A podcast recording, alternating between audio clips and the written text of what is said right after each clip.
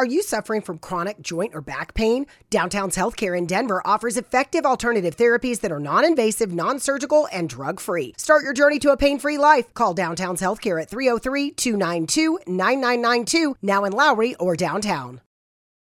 Uh, specific next to nature. What traits or skills would you say you had to add to your tool belt that you didn't have before the pandemic to make you successful? Well, flexibility. I mean, become even more flexible than what I was before, meaning any problem, any new thing that came uh, my way, instead of uh, looking at it as a, as a problem, uh, I always have to look at it as a, as a challenge to overcome, or at least learn from it. So I think that the pandemic taught me to be even more proactive and definitely be, be a being the person that yeah accepts challenges even more than before. So don't complain, no matter what happens. Now you know I should travel. In my new role, I should travel in Asia. No, I shouldn't go to Europe. I should be around Asia, meeting agencies, universities, and so on. I cannot travel. From day one, I was never been able to travel. Maybe I could have Lots of people in great position, so nothing is a problem. Everything is a challenge.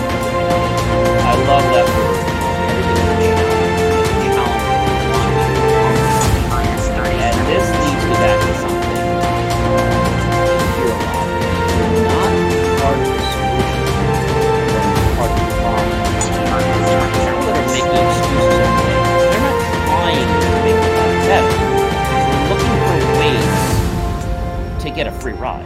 Ten. And it's not nice to say, Eight. but that's what they're doing. And I feel that if we can offer value, two, one, zero. Well, hey everybody, this is John C. Morley, serial entrepreneur and the host of the JMOR Tech Talk Show. Welcome to our show. It is always great to be here on another wonderful, fantastic, fabulous Friday. How are you doing today, Marcus? I'm doing fantastic, John. Very great to be here with you today. Well, it's always great to have you here as well, my Thank trusty co host. We have another amazing show, don't we, Marcus? Looking forward to it. I know it's awesome. Tonight, we're actually going to hear from another international guest, uh, Leonardo Marra, a little bit later in the program. But let's get started with uh, what's top in the news. So, how many of you out there know Tinder? Okay. Well, Tinder is actually blaming Google and Apple for enabling underage minors from getting on dating apps. Oh, Now, tell me that's not a lot to, to Yeah. take in. Oh, I mean, who's really at fault there uh, with them saying that? I mean, Yeah. Oh, Tinder's, uh, you know, not able to take responsibility, or is it because of the way information's being passed? Uh, they claim that the two different smartphone giants have allowed underage dating app users, um, and it should be, as you know, to only 18 above. Yeah, exactly. That's And so um, they're researching this and trying to see what's going to go on. But uh, this is something that is definitely going to be uh, in the news for a while. And the chief legal officer, uh, Jane Sine, testified to the U.S. Senate on April 21st, according to uh, Stefani Reynolds, uh, Bloomberg, that they claim um, this is what uh, is going on. And uh, you know, Match versus Apple and Google, really uh, a different world. But then again, not so. right. Is Tinder really a dating app, or is it something else?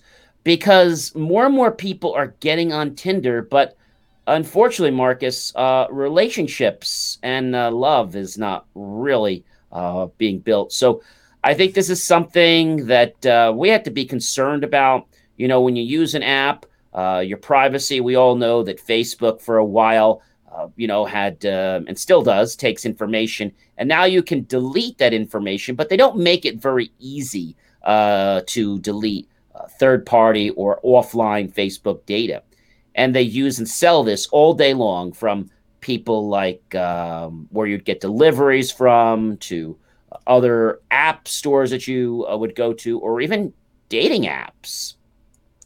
So this is really a concern, Marcus, that uh, Yeah, something like this is actually happening, and um, you know it's going to be interesting to see what happens. But um, they have stated that uh, you know a lot of these people are you know being um, caught in the middle, but they also said that they had been punished and threatened and even financially shaken by Apple once they started to develop rival products. So uh, this is very interesting, uh, and this actually comes from uh, you know the Spotify range, and both Apple and Google denied the allegations. Of course, you knew that was Yeah. going to happen, right, Marcus? Of course.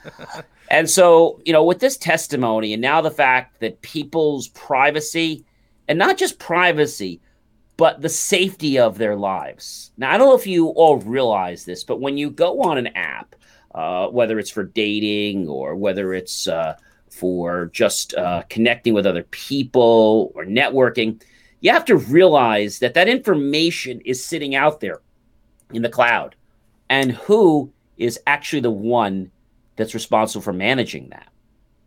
yeah. And so um, it seems like these apps are almost being slightly deceptive in how they're handling, you know, this type of behavior and, and what they're doing. And so now uh, a new thing that's uh, been talked about before, which I'm sure you heard about, which was uh, the new app by uh, Tinder called Swipe Night, and that came out uh, back in 2019, and they had some similar challenges. But I think the moral here is that companies are doing things, and unfortunately, if it's making them money, they're they're unfortunately looking the other way when it comes to people's privacy and their safety. And uh, we learned a while back that if we can have a toy or a doll, and the doll can get exploited and befriend someone and get them to share personal information about themselves, their family, and their whereabouts, that's very frightening. it's very scary. So I think we need to be careful about what's uh, you know really going on, Marcus. So I hope Yeah. people will uh, you know follow what's going on, and we're going to continue to follow the Tinder um, story here. That's uh, you know blaming Google and Apple for failure to keep away these people. But is it really just Google and Apple that should be blamed? Is Tinder at fault? And I have to say, if you're taking information from Google and Apple, maybe you should be doing your own checks right. to make sure that uh, the people are actually, uh, you know, who they say they are. And so I don't know if it falls 100% on Google and Apple. I know there's a good part, but Tinder could still be doing some other things that could verify a person is 18 or older. Maybe they could ask a question that only somebody that was born around that year would know. So there's lots of things they actually, uh, you know, can do. So we'll have to see, Marcus, what's going to happen. And I think Yeah. um, as we progress, more and more is going to transpire. But I think the biggest problem is going to be for people to realize that dating apps and social networks, they're not safe. We always said, you know, you wouldn't give your credit card out to a total stranger. But why do you do it over the internet to just anyone? No. And why do you just give out your personal information about your life? Why are we so trusting in an app that just got built a few weeks ago or a few years ago? Why do we trust it? That's some Some really tough scratch your head. questions that I think have to be asked and answered sometime soon. Definitely. Well, IBM International Business Machines uh, announced its first two nanometer processor, a better performing chip that actually is more efficient because it uses less power. So when we talk about a two nanometer processor, uh, the processor can basically deliver, according to statistics, a 45% performance boost with the same amount of energy uh, being delivered to the chip. Wow. as the current seven nanometer chip. So yeah. that's pretty impressive. Yeah, it is. And um, the same level of performance is using 75% less energy. And this is all according to IBM. Mm. So the two nanometer chip is going to be very, very popular. The question is, what's the cost of it going to be to the end users? And is this something that's going to become, let's say, part of the uh, mainline manufacturing and available to people at a relatively reasonable price?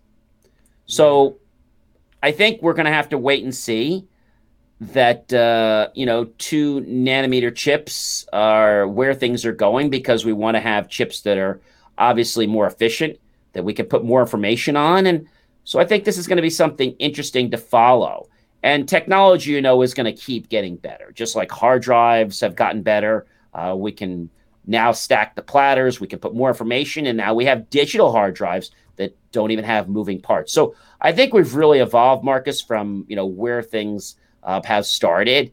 And so I believe that, you know, technology always evolves. Uh, you remember a while back, uh, we had um, motherboards, for example, yeah. that, uh, you know, had connections that were, uh, you know, just pin connections.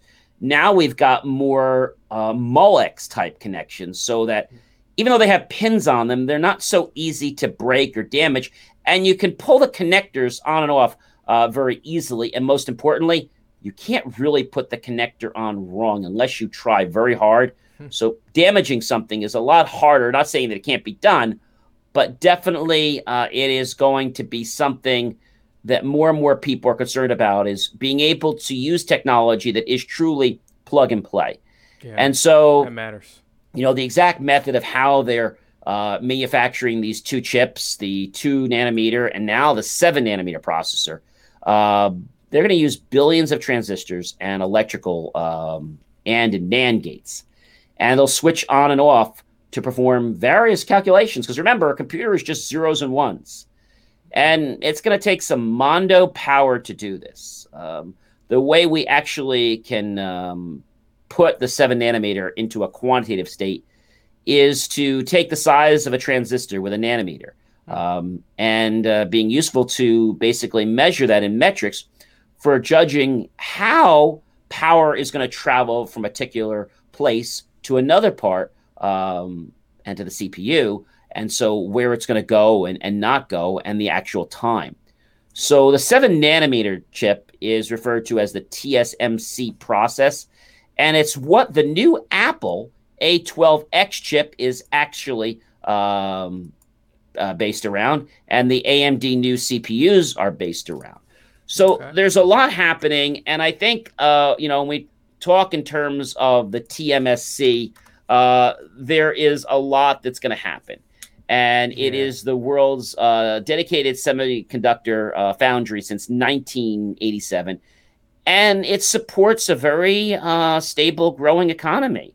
And so my only question is why is it that we in America can't produce this level of quality? That's a good question, John. Why? That's a real good question. We're always relying on other companies yeah. and countries specifically. Disappointing. Why is that happening?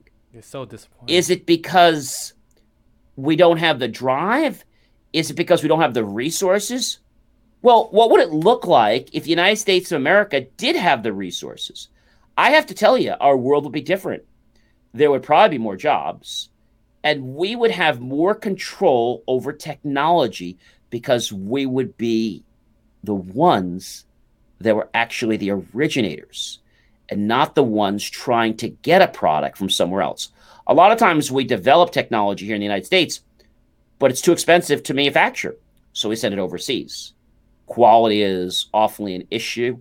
And other things that pop up besides quality is um, the fact that maybe when it's being built, it actually doesn't have the same, let's say, pathway that maybe it would be if it was done in the United States. Right. You know, maybe forget quality, but maybe they do things a little bit differently. And so when we translate it and someone overseas makes it, they might take some shortcuts. I'm just saying. And so uh, TSMC is a, global capacity with about 13 million and um, 300 millimeter equivalent wafers per year as of 2020. And it makes these chips for customers with process nodes from two microns to seven to five nanometers. So this is where we're going. And with the seven nanometer chip happening, uh, it, the TSMC, in case you're wondering, stands for Taiwan Semiconductor Manufacturing Company. Why don't we have the USMC, the United States Manufacturing Company, or the United, uh, the US SMC, the United States Semiconductor Manufacturing uh, Company? I'm just saying. Well, yeah. our next guest is going to be a real treat. Leonardo Marra he is an APAC area manager. He is actually the host of a podcast show um, called the International Business Podcast. He is a sales management professional with a solid background in cross functional and cross cultural relationships. Currently, he manages the Asia Pacific region for the Istituto Marangoni and Domus Academy uh, the global education pillars for professionals that are creating and learning in the fashion, art, and design fields. And I think this is going to be really interesting to talk to him because not only are we going to probably learn about him, but we're going to learn a lot about the culture. And I think culture, Marcus, is really key yeah, in having people to be able to really um, grow from the current position and set new milestones and achieve even grander goals. Yeah, Ladies and gentlemen, please help me welcome tonight to the JMOR Tech Talk Show, Mr. Leonardo Marra.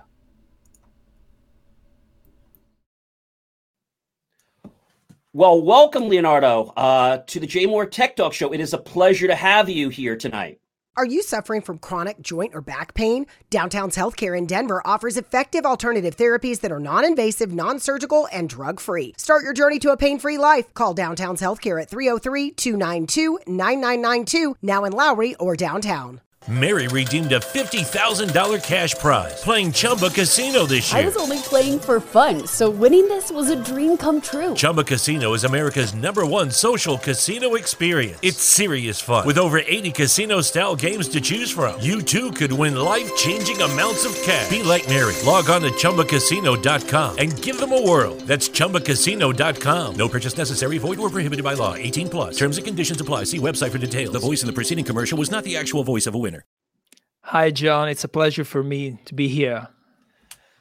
So, looking at your background, you've really been very busy. And I see that with the pandemic, uh, your life has probably changed quite a bit, right? What did you do, if I may ask, before the pandemic? Yes. So before the pandemic, I was working in a medical device sales. So I'm based in Shanghai, China. And in my previous job, I was a B2B sales manager. So, working for a Chinese manufacturer, and my job was to find distributors all over the world with a focus on Europe because I'm European. Uh, but I had uh, distributors, I don't know, in the in the States, all the way down to Australia. And I was traveling every single month, everywhere. Again, from the States, Africa, Europe, around Asia. Then the pandemic hit, and here we are on Zoom. Actually, this platform is not Zoom, but we moved everything digitally. And funny enough, I changed job during the pandemic, a couple of months after the virus um, happened in China. So I have to ask you, you know, with that type of change, because a lot of people, you know, they say the difference between a successful person, an entrepreneur, is somebody who can think on their feet. And uh, that's something we've obviously had to learn how to do if you didn't how to do it already uh, to be resilient and stay successful. So, what is your role now, Leonardo, and how did that change from what you were doing in the past? So, the industry completely changed because I was for over five years in medtech, medical devices, and now I work in fashion. So, I would say completely unrelated uh, industries. I was talking to surgeons and to medical distributors, and now I talk with education consultants, university professors, and 18 year old students who want to go to London or Paris or Milan to study fashion design. So lots of people were very kind of shocked when they heard about this change.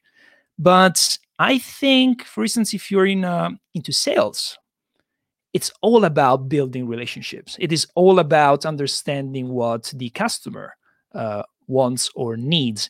It is all about, I will say, analyzing your surroundings and finding solutions to problems.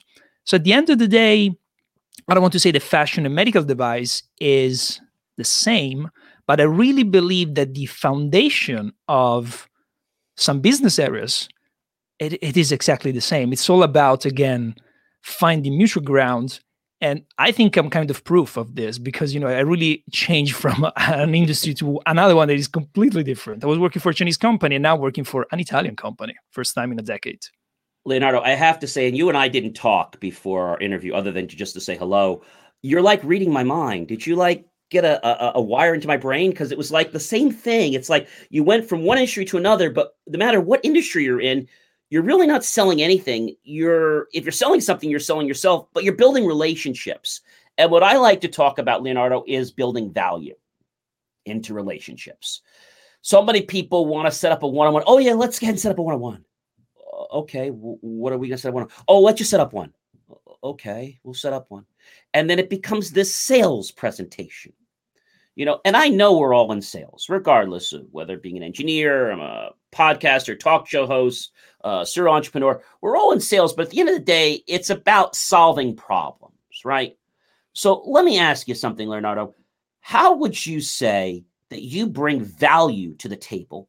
And what are your non-negotiables for networking in business?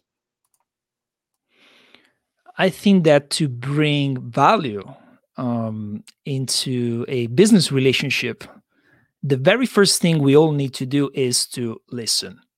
And okay, this comes from a salesman. Usually, you know, salespeople are famous, um, maybe unfortunately, because they talk a lot. So if you're in sales like I am, if you kind of step back a little bit and listen more, I think everything becomes easier. First of all, because most of salesmen talk too much. And second, if you step back and listen, more often than not, you're going to find the solution because your customer is going to tell you that. And I'll take as an example my change, uh, my industry change. I really knew nothing about this industry, about the company, about the customers. But you know, one month later, two months later into the new job, I was, let's say, selling. But how did I how did I do that? By listening because if I was going to talk, I was probably going to say something foolish because I didn't know enough. I was lucky because I had and I have a great mentor, but at the same time, I spent most of my time uh, listening and then eventually talking. Non negotiable, you have to be consistent. No matter what you're selling, okay, let's let's you know focus on sales here. You have to be consistent. So, are you promising something on a specific date? You have to do that. Are you, uh, let's say, on a one to one with a student or a client, no matter the industry, you need to listen and then you need to deliver whatever it is that you promised uh, to them. Uh, so, to succeed, especially in a new role in a new industry, again, patience, uh, listening skills, but resilience. You need to be constant. No matter what you do, you need to improve step by step and take you from there. I love that, Leonardo. That is excellent advice to our viewers to have those non negotiables and not to settle. I think that's really important to set the standard. And if people don't, let's say, uh, fall into that range, well, then it's time to move on. I mean, I'm not trying to be picky here, but, you know, we have a right to choose who we want to do business with. And I like to say, you know, we want to do business with high caliber people people that appreciate the value that you, uh, myself, and other professionals bring to the table. Now, I have a very hard question for you. We've all had the challenges, whether it's been on LinkedIn or been an email. How do you handle somebody, you know, when they fire off something to you and they're trying to sell you? Or I call it the 17 page classic dissertation. And I always ask them, So um, I I didn't know, and they're like, "What do you mean you didn't know? Well, where did you go to school?" And they would tell me the school. I'm like, "Did they have a medical program there? What do you mean?" Well, you're sending me a 17 page dissertation. I was sure you got your doctorate. And they just fall off the earth. So, how do you handle that? I know that's not an easy question to, to answer. So, uh, John, do you mean if someone is trying to sell me something? Is this your question? Yes. So, they basically connect with you on LinkedIn and they don't have uh, genuine intentions like I obviously did. I have genuine intentions. They reach out to you because they're trying to pitch you. And you may tell them that you're not interested, or they just send you something that is so far off what you even need that you're just like saying, This is a waste of my time. Um, I know what I do. I used to go back and send them one of my courses and say, Hey, you need to take this, what you what not to do on LinkedIn, take one of my free courses. But what I do if they still persist is I say, You've now been blocked, and I block them and they're done because my time is really valuable. How would you handle that, Leonardo? I agree with the last, especially the last thing you've said, John. Time is valuable. In my opinion, if you receive, if I receive a sales pitch on LinkedIn that is not related, I mean, it's not, it's just not good. I don't feel guilty by directly blocking the person or just ignoring the sales pitch. So your time is valuable. And the more you work, so the more you get experience, the busier you become, if you receive, I don't know if I can say this, but let's say a crappy sales pitch, just ignore it or, say, or block the person straight away. Don't waste your time. I wouldn't waste my time. Now, when I reached out to you, because I reached out to a lot of people on LinkedIn, um, obviously you saw that you know we were looking for somebody that had value and wanted to provide value to our audience. And I think sometimes you can't have a very long message; it has to be a couple sentences, but you have to get to your point immediately even if you're doing something good, people aren't going to read an entire paragraph. They're just not going to do it. So I try to get right to the point. Would you think that's a good idea? Absolutely. I mean, you went straight to the point. You mentioned the podcast. Both, both of us have a podcast. You mentioned yes. someone that we have in common. So I guess that you had on your show is someone that I know. Yes. And you know, because you you wrote these, I don't know, two, three sentences and they were pretty short, you immediately grasped my attention. And I knew, I understood that you weren't the typical LinkedIn salesperson who's just spamming around. And then we had, let's say, a longer conversation, but you you did it right. Straight to the point. It, it, it, exactly. And you know, I teach people how to do things on LinkedIn, and I tell people it's not about spamming people. It's about creating value. And if you're going to send a message to somebody, target that message don't send a message to everybody all around the world and just hope whatever sticks catches. That's just the wrong way. And I think people like you and I, and other intelligent people as well. There are many other ones in the world. Uh, it's just they seem to be missing on LinkedIn every day. a lot of them are, I guess, sleeping, or those people just don't want to take the action. Uh, a very good person once said, and you probably know the person who wrote the book, you have to 10x everything, uh, Mr. Grant Cardone. And uh, I think it's really true because, you know, when you're putting in effort every day, you have to put in more effort than you think is necessary to achieve your goal. If you think you put enough in, chances are you haven't. So I would definitely recommend uh, for people to, to read that book. But I think the bottom line is you have to state up front what you're looking for. And when you have a commonality, that's how we learn. Uh, you've been in education before, and, and you know that a foundation really makes the difference, right? To whether you're going to remember something or not. Yes. And on LinkedIn, you have to customize a little bit. And you said it right. You don't need to send five paragraphs or a lengthy email. Just study slightly more the LinkedIn profile. And then, come on, you can just check the activity that someone, you know, did on uh, on LinkedIn, so you can see what people do, what people follow, what people comment, what people engage what, which exactly. content they engage with. You know, it's it's not rocket science. Come on. And then I look at just like you do as well the responses that come back. If I get something that says, "Gee, I've got this book, and I want to tell you about my program," so the first thing I do is I step back and say, "Well, I'm glad you're an author." I interview authors. That's fantastic. But then if they keep pitching the program, I'm like, you know, I don't think we're a match because our show's about value. And I think your agenda is trying to sell me. I don't need your program with all due respect. I I hate this. I hate people. I mean, hate is a strong word. Okay, I don't I don't hate them, but That's okay. You dislike it. I dislike now there are many people that approach you on LinkedIn and they straightforward ask you, "Can I send you my free ebook?" No, I mean, no, I, I really don't think this is a good strategy. I don't know you. And I know you want to send me a free ebook because then you're going to sell me something. You know what? If you spend slightly more time, maybe, I don't want to say building a relationship, but doing something more before offering the ebook, maybe I was going to read your ebook. But if your first message is, hey, do you want my free ebook? I'm going to say no and then cancel you straight away. I think if you put a message out on LinkedIn, which I've done before, and you put value in it, but there's no uh, commitment to it, and you want to respond because you like the message or you want to check out the ebook, that's one thing. But when it's tied to a concession, uh, it's not an NSA and no strings attached. There are strings there. And that's why a lot of these, you know, YouTubers was like, well, you know, go to my site, click on this link, and you're going to get this book that my staff's been working on. It's completely free. Well, yeah, it's completely free, but you're going to put in your email address and then you're going to harass me 24 7. And I think that's just the wrong way. Now, I know a lot of people get sales that way, but I don't think you build a relationship that way.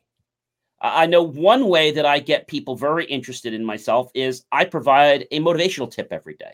I go live every day and I provide a tip about what they can do in their life. Now, there's no concession to me, it's just a value so people get to know me. And I think a lot of times people provide value, but they have a hook on it. Now, I'm not saying hooks are bad, but you can't do that when you're trying to build a relationship, whether it's Instagram, LinkedIn, or or what have you. And you know things have changed quite a bit. So as we progress now into 2021, which is where we are, and pretty soon into 2022, uh, tell us right now what is the focus of your podcast and why did you actually create that, Leonardo? So, as I mentioned, uh, I was traveling all over the world every single month when I was in my medical device sales role. Pandemic hit, so I was stuck in Shanghai. So, at least in one place uh, for a long time. Nobody knew what how long that was going to be. I'm a, an active podcast listener. I love listening to podcasts because you can gather knowledge while you're I don't know, cooking, commuting. Okay, now I, am commuting, but lots of people are not commuting now. But anyway, you can get knowledge by while you're doing something else. And in my last 10 years, I work in several industries. I, you know, I'm Italian. I lived in Italy. Then I moved to the UK for seven years. Then I moved to China for three years. My network is quite large. So I was thinking, how can I keep engaging with my network and not just customers? Because again, if you're a salesperson and you only want to interact with potential buyers, you're going to be an extremely boring person salesperson has to be a curious person you must be able you must be interested in learning new things so the idea of the podcast came out and the idea was no matter the industry no matter the the role that this person has i want every monday to publish an episode where for half an hour we talk about uh, international business so this person could be from any part of the world but in his or her role uh, this person has to work across time zones, borders, and cultures. So I interview people from medtech, but I interview people from fashion, people from IT, entrepreneurs, CEOs, sales managers, and I still do that. So it's almost, I'm still doing it. It is most, almost one year now, almost 50 episodes published. And I love it because I learn more about business, which makes me a better international businessman, no matter the role, no matter the industry I'm in. Now, as we talked about, you know, being a chameleon, like being in the army, you know, they wear these uh, specific suits where people can't find them next to nature. What traits or skills would you say you had to add to your tool belt that you didn't have before the pandemic to make you successful now? Well, flexibility. I mean, become even more flexible than what I was before, meaning any problem, any new thing that came uh, on my way, instead of uh, looking at it as a as a problem, uh, I always have to look at it as a as a challenge to overcome, or at least to learn from it. So I think that the pandemic taught me to be even more proactive, and Do you suffer from chronic hip, knee, or shoulder pain? Avoid drug dependency and surgery with Downtown's Healthcare in Denver. Downtown's Healthcare offers regenerative therapies that stimulate the body's self healing process. Call Downtown's Healthcare at 303 292 9992, now in Lowry or downtown. Mary redeemed a $50,000 cash prize playing Chumba Casino this year. I was only playing for fun, so winning this was a dream come true. Chumba Casino is America's number one social casino experience. It's serious fun. With over 80 casino style games to choose from, you too could win life changing amounts of cash. Be like Mary. Log on to chumbacasino.com and give them a whirl. That's chumbacasino.com. No purchase necessary, void or prohibited by law. 18 plus. Terms and conditions apply. See website for details. The voice in the preceding commercial was not the actual voice of a winner definitely be be a being a person that yeah accepts challenges even more than before. So don't complain. No matter what happens. Now you know i should travel. In my new role i should travel in asia. No i shouldn't go to europe. I should be around asia meeting agencies universities and so on. I cannot travel. From day one i was never been able to travel. Maybe i could have complained the first month but now the lesson is shut up and work lots of people, millions of people are in this position. So nothing is a problem. Everything is a new challenge. Let's put it that way. I love that word. You know, everything is a challenge. When it's a challenge, we want to conquer it. And this leads me back to something um, that you hear a lot. If you're not part of the solution, then you're part of the problem. The people that are making excuses every day, they're not trying to make their life better they're looking for ways to get a free ride. And it's not nice to say, but that's what they're doing. And I feel that if we can offer value, you know, you don't get an ROI tomorrow because you offer value. You and I know this. We've been doing this a while. And even before my podcast, I had a very successful um, radio show for a very long time. And then I decided to take it to uh, podcasting because I didn't really want to do video, but it's sort of morph that I should get into that. I've done some YouTube videos. I said, let me start doing that. Let's provide the value. Let's show the people who I am. And I think when you have that intention, it's not going to be tomorrow. It's not going to be next week. But when people see that you keep showing up and you keep delivering value consistently, consistently, consistently, just like you said, Leonardo, it's about consistency. You know, it's not about, you know, let's do it once and let's hope it sticks. It's not going to stick.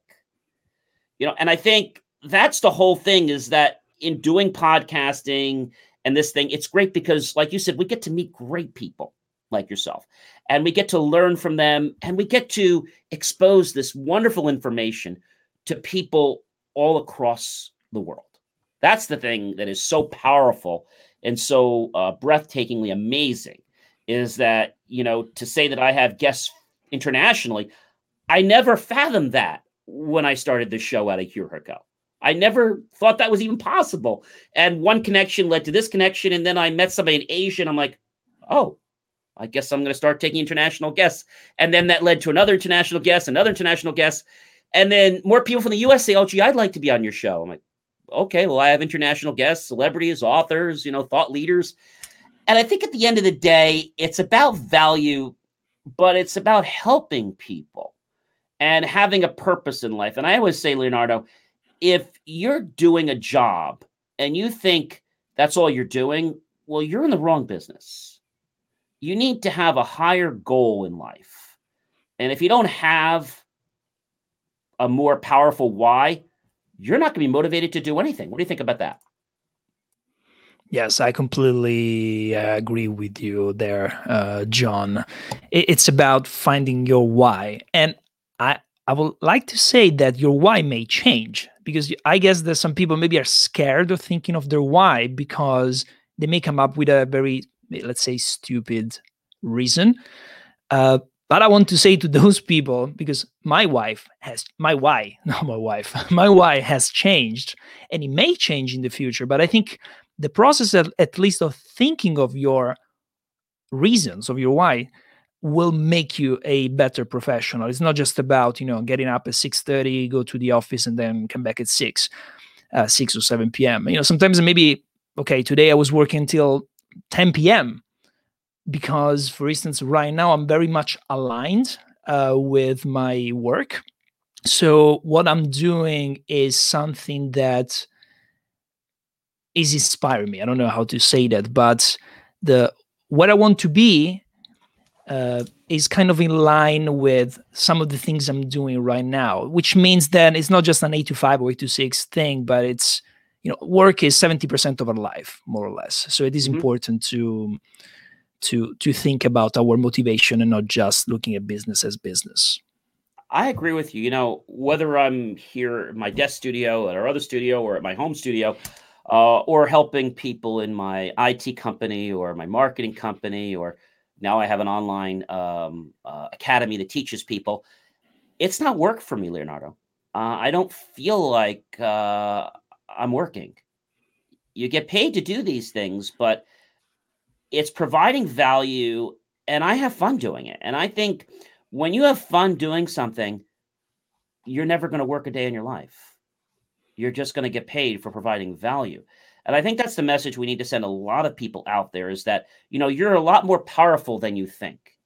But in order to be successful, you have to take the first step. Many people don't want to take that first step. Now, we're almost getting to the end of our time here, Leonardo. I've, I'm really enjoying this. If I had to ask you a question, you know, and we were to pretend that there was a time machine and you could go back in time, the first question I have for you is what date or how long would you want to set that time machine back? And the second question is what would you want to change and then be able to, let's say, jet yourself back to where you are now?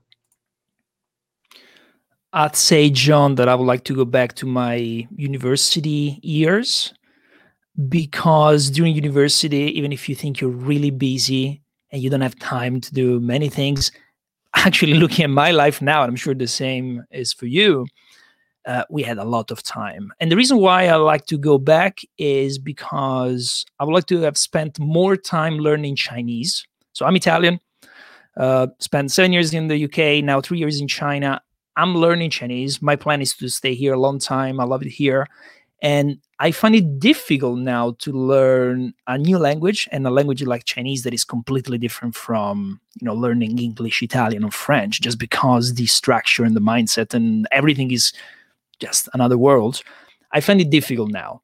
Um, I try to study every, you know, study the language, learn the language every day, but again, it is difficult. So if I could go back when I had more time here in my in my head, I will spend more time learning the language because learning the language, you and I now are speaking English. You know, for me, English really was what uh, enabled me to do everything internationally. I mean, it's such a simple thing, simple tool as speaking a bit the language will open so many opportunities. So, long story short, learning Chinese when I had more time because even if now I can get by, but knowing the language, living in a place like China, China will, you know, will just be even more amazing than what it already is. Leonardo, I have to ask you something else. A lot of my guests, and I ask a very similar question what made you gravitate back to China? I've also have Italian uh, in my background as well. What made you want to come back to China? I'd say that my first approach uh, to China was when I was really a kid. So my father, he's been a salesman, an international salesman all his life, and he was traveling all over the world all his life. And I have this vivid memory of him coming back from so far away places such as Beijing or uh, yeah Shanghai, Shenzhen, Hong Kong, and for me, I don't know. It, it- looked like he was coming back from uh, a story, like a magical story. So I would say that China, especially, even my father used to, you know, to Mexico, states uh, around Europe, but I don't know. The image of him coming back from China, maybe bringing small gifts uh, that were completely, you know, amazing because they were just so different to whatever I was used to. I think that was the imprint um, that you know made me kind of I don't want to say fall in love, but at least very much feel attracted to the Far East. I like that. And you know, I think international business right now is a lot more important than it was well, when I started business, probably now over 30 years ago, in my first business. It's more important than it was when I started. I think the culture has changed, and you have a lot of experience in cross cultural relationships. Can you go into that a little bit and why that's so important now? I'd say that maybe in high school or early years of the university, I was way more close minded. I mean, not that I wasn't able to accept, let's say, other point of views, but I quite often felt like my point of view was not the best one, but more often than not, let's say, the, the right one. And then when you start, so a little bit arrogant, let's put it that way, okay? But once you start working, my first real job, you know, I was working for an Italian company. I was dealing every day with Mexicans, Americans, uh, Irish, British, um, French, uh, North Africans. I just found it amazing because sometimes you deal with people that seem so different, far away from you, and then you actually realize that they are so similar to you. And then other times you work with people that maybe you know your desk mate, desk mate or your colleague that should be, let's say, similar to you. Then actually, then you don't agree about anything. So cross culture is about navigating differences and accepting differences. And I think overall it makes you a better person, not just in business, but especially in, well, you know, with personal circumstances. I have another question, I'm sure you know, and that is, you know, in life, sometimes we don't always get cheerleaders that are on our side. You know, you want to achieve something. I'm sure you've gone through this. And there are people out there and they don't support you. Now, I'll give you my twist to it in a minute, but I want to hear yours. That when you got people on the sideline that aren't cheering you on or that are negative or uh, possibly these people that, you know, they just want to criticize you. What do you have to say about that? my suggestion would be to try to care as little as possible and try to spend more time with people better than you in something you know but I, I don't mean better generally because you know that doesn't really exist but someone that maybe has more knowledge than you someone that has more experience than you someone that earns more money than you someone that seems happier than you or someone that travel more countries than you whatever. Uh, spend more time with people that are better than you at something and spend and care less about people that just criticize you. I have two things about that. I agree. One is that we become a collection of the people that we are part of or hang around. Kind of like you know the food we become what we eat and the second thing is and it comes from experience i had a gentleman a while back that said to me john when are you going to give up and I told the gentleman that I need some time to think about it because I want to give you the precise date, hour, minute, and second that I'm going to give up totally. He says, okay. So I took a few minutes to think about this. And he's waiting for the answer. I said, I'm not going to say his name. I'm going to give up. And he's like, just, yeah. When a little baby boy or a little baby girl, and his eyes are kind of like rolling, says to their parents that they don't want to walk anymore or even try. He sits back in his chair. He goes, When is that? I said, Well, sir, you're a very intelligent man. When is that? He's thinking, he's like, Never. I said, See, I told you you were an intelligent man. You knew the answer. He's like, John, you're arrogant. Now get out of my office. So I think sometimes we have to be our own cheerleaders. And we have to create that success inside us until we've had a successful podcast show or till we've gotten known by the media. It doesn't happen just like that overnight you have to believe in yourself first. And what's going to happen is those people around you are either going to dissipate away because they're going to get tired just like the school kid that was bullying somebody. They're not going to bother. Or, which is unlikely, but it could, they're going to change their attitude and they're going to become a supporter. I'm not saying that's going to happen. More than likely, they're just going to become a person that doesn't care, and you're not going to be the focal point of their life. You see, a lot of times people do this, and you probably know this, Leonardo, is because they become threatened from you and that you are more than they are right now and possibly will ever be. So I think that's what happens. And their self ego and being scared about the fact of, you know, you're going to be better than me. So I better start putting walls up. And I would say you could do two things, Leonardo. You could build walls, okay? Or you could build bridges. Now, the choice is up to you. I'd rather have bridges into many people. Now, whether I choose to use them or not is up to me, but I like to have gateways and bridges that are always open. I don't like to have a path that's broken because if I need something or I need the support of someone, I can still go down that pathway because I didn't burn a bridge. I will answer very quickly. I love the fact that we can build bridges, but then we don't have to use them. Yes, yes, it, it's it's it's our choice. And then these people a lot of times come back and say, "Hey, you know, you haven't used my bridge." Oh, okay, I've just been busy. So sometimes the bridge owner comes to you and says, "Hey, you know, I- would like you to use my bridge." Okay, well, yeah, well, we can do something, sure. And because you left the bridge open, now the relationship can possibly grow, and you don't appear like a bad guy.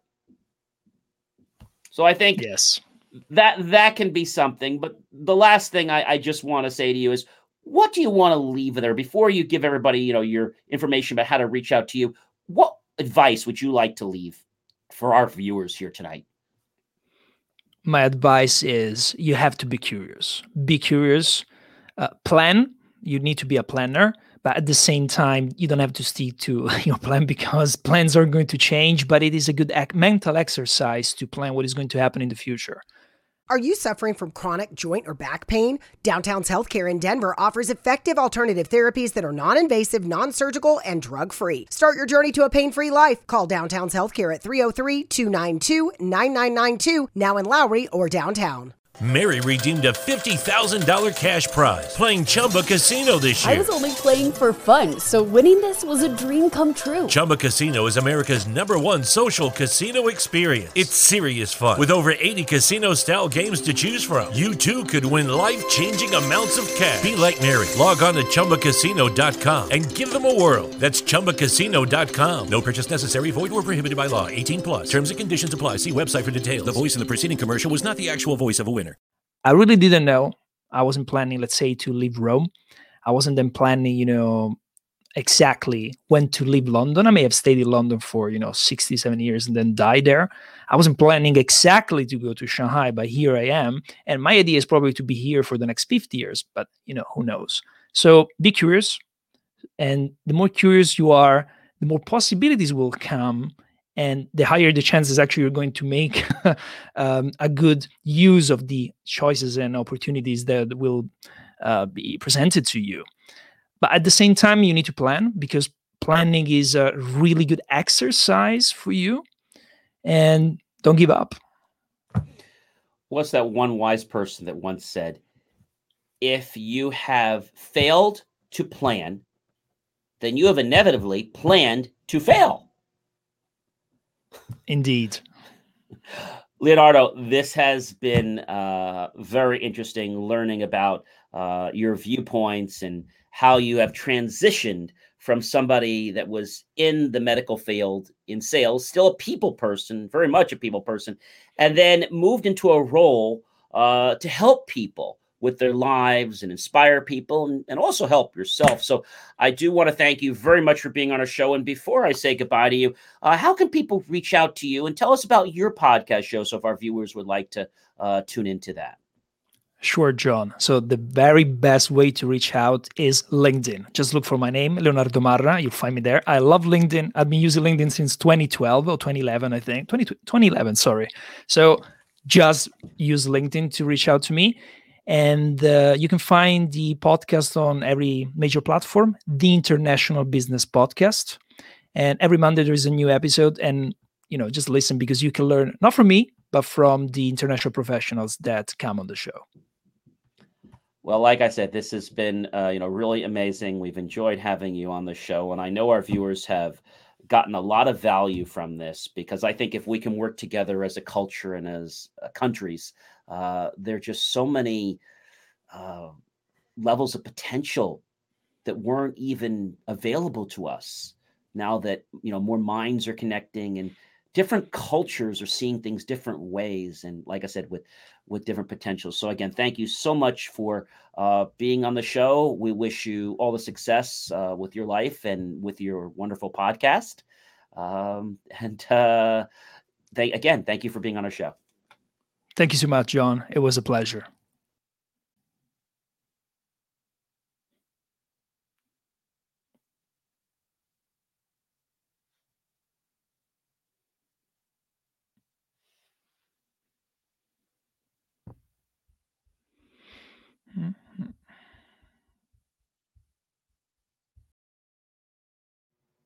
Well, Marcus, what did you think of Leonardo Marra?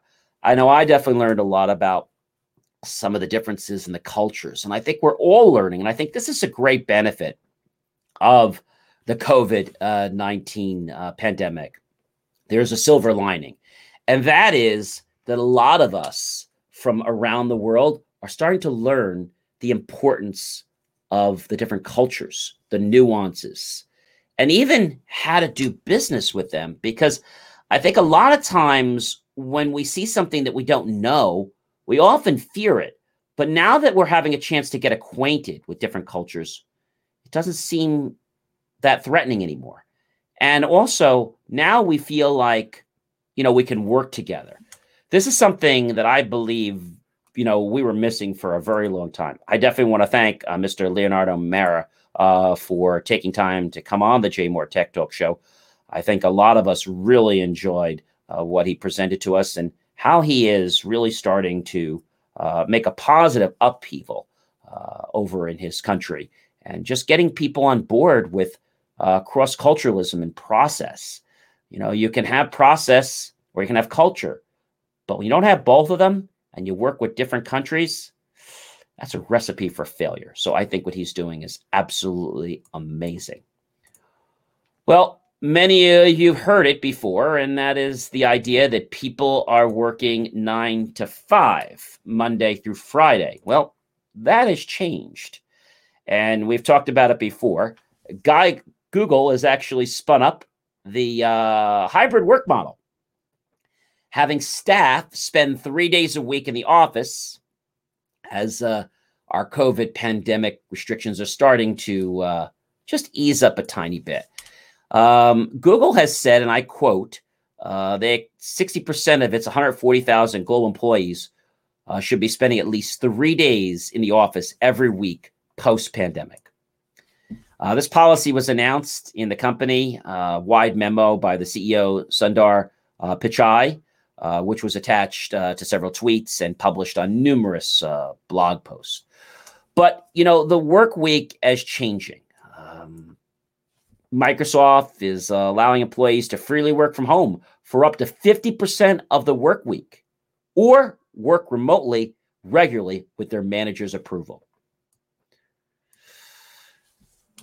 Other owners, such as Salesforce and the uh, owners of Slack, have actually uh, put the nail down and said that the nine to five workday is officially over. And most of its employees are now coming into the office between one and three days a week. Twitter and Facebook have announced similar plans uh, to have their employees work from home or work remotely indefinitely. But I know the question is probably coming to you. Why is it that this is becoming so important? Is it because real estate costs are being able to drop with the amount of rent uh, in lease space that is uh, needing to be paid? And the answer to that is yes. Did you know that Google has estimated they've saved over $1 billion by employees working from home? I mean, that is just so amazing, Marcus. The fact that people are now able to do the same jobs by working from home.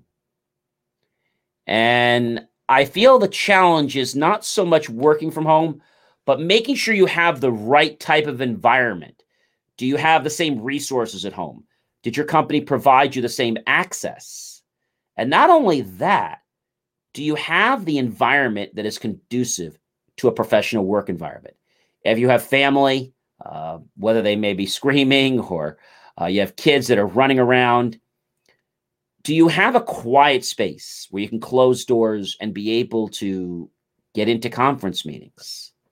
Although I think companies are being, let's say, uh, understanding of people working from home, I do believe that they're not going to be willing to compromise on the quality uh, or the experience that people are uh, feeling when they work from home. Now, I'll tell you, there's a few payroll companies, I'm not going to mention them. However, they're actually not providing the same quality. Now, I'm not talking about how the um, sound appears from the phone. I'm actually referring to how they're able to connect you or not connect you with supervisors since nobody's available, since there's no one in their living room or their dining room or family room. And it's like a real chore to connect somebody somewhere because the systems are not really up to scale. It's like they're using this uh, toothpick approach. And uh, I think if people are going to be doing business with remote companies, these companies got to step up to the pike a little more. They got to put some of that money, they're saving a lot of money, into resources that are going to allow them to manage the staff. Who's on the phone? How can we connect people? Types of systems that allow people to utilize them. Because when you're working from home, there should still be an equal and effective way to communicate, whether that's through chat, on the phone, email. We've had email for a long time. But if we don't have equal ways to communicate and collaborate, then we're really just putting ourselves into a box and we're fooling ourselves. Uh, and I want to quote, according to Forbes, um, COVID 19 surveillance report shows that 78% of companies found that remote work was more effective than they thought it would be. That's pretty remarkable, Marcus. There's always going to be those people that are, I guess, not going to agree uh, with what's going on. And maybe it's because they're just not willing to change. So that's 22% of America uh, that right now, or of our world, that does not think working from home really is that much better. And is it because maybe they're biased? They're not able to do their work because they don't really have a professional at home work environment their family or their colleagues there just are not leaving them alone at home and they're not able to manage the clients. They don't really know how to interact in that type of environment. Because let's face it, ladies and gentlemen, it's a lot harder. The other uh, candidates are the people that want to retire. You know, there's a lot of people out there, ladies and gentlemen, that I feel just don't want to work. They want to collect unemployment and they're looking for excuses not to go back to work. I mean, that is just sad.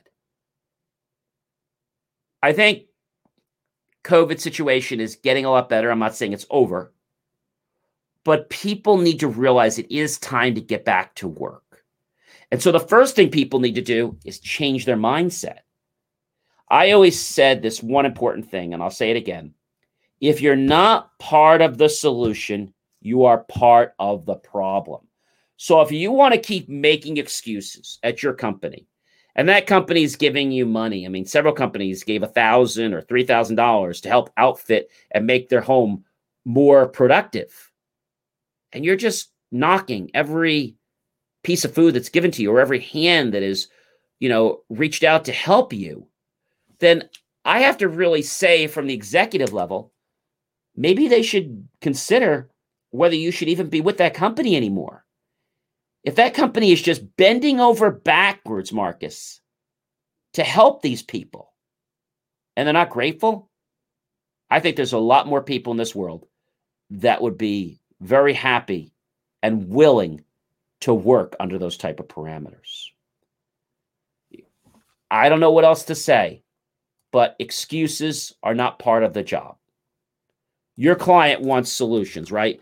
They don't want to hear that you can't do something. If you can't do something, guess what's going to happen? Your clients are going to take their business somewhere else. And that's not going to be very fun. Well, listen it, ladies and gentlemen. We have a great show coming up for you next week. Uh, Mr. John R. Dallas. I know you're going to really enjoy him. He um, was one of the heads of one of the largest title companies in the world. And we're going to learn about his new passion in a learning uh, company that he's now part of. So lots of great people coming up. We have Krista Botsford Crotty, who's going to be coming up uh, on the 21st, and she's going to talk to us about how she's running her business now with COVID. And then on the 28th of the month, if you have any children, whether they're in uh, preschool, whether they're in uh, grammar school, whether they're in high school, you're not going to want to miss Sarah's uh, interview because Sarah is going to talk to us about the soundbite of your college student. You know, a lot of parents want to write their resumes and fabricate something so they get into a good college. But you know, Marcus, if you do that for your son or daughter and they get off to college, what is he or she going to do when they're asked to perform on their own and their parents are at their own job? Are they going to sink? Or are they going to swim and be able to really cut up to the mustard? Are they going to be able to do that? Because this lady that we're going to get to meet, she wrote a great book. And she also was part of that issue several years ago where people were trying to, let's say, uh, deceive the admissions boards. She talks about a soundbite and how your student needs to have one, but it needs to match what their resume and what their interview is. If things don't match, the admissions uh, coordinators, they're going to figure that out. And probably you're not going to get accepted uh, into that particular school. So, you know, lots of great things uh, happening and I think um, that uh, we just have to realize that we have to apply ourselves. On June 4th, we have Brian O'Neill, who's actually a, a musician, but he has another very interesting um, thing that he started to do. And we're going to learn about that and how he helps people with the design of software and how that uh, flow is very important uh, to the user experience. And I think a lot of people that are writing software today realize that it doesn't have to be pretty, but what it does need to do is be functional and able to flow so that it has the best uh, work productivity. Well, Marcus, it has been another great show with you. It's always a pleasure to be here with you. I guess we have to say goodbye, right, Marcus? Well, listen, everyone, if you have an idea for a show, please visit jmor.com. Go ahead and click on the reach out button and uh, share your show idea with us. If you'd like to be a guest for a show, let us know. Unfortunately, we can't accept everyone that does submit an idea. Remember, it needs to be something uh, that is pretty stellar and that is going to educate our audience. Uh, we do want to thank uh, Princeton uh, Community TV for uh, picking up our show not too long ago. And listen, if you're a university uh, and you'd like to carry the JMOR Tech Talk Show, uh, reach out to us. We will be able to make that happen for you and start having your students and your community interacting with some amazing content.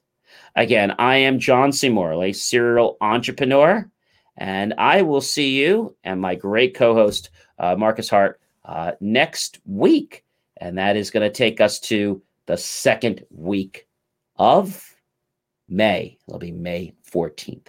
So have yourself a great one. Be smart, be safe, practice social distancing. don't lose your head. Be respectful, but most importantly, everyone, enjoy life. And I'll see you next week. Thank you for tuning in to the JMOR Weekly Technology Show, where we answer your questions about how technology is supposed to work and sometimes why you have challenges getting it to work that way. For more IT support and tips, just text IT support to 888 That's IT support to 888 and you'll get tips on technology. I'll see you next week right here on the JMOR Tech Talk Show. Remember, jmor.com.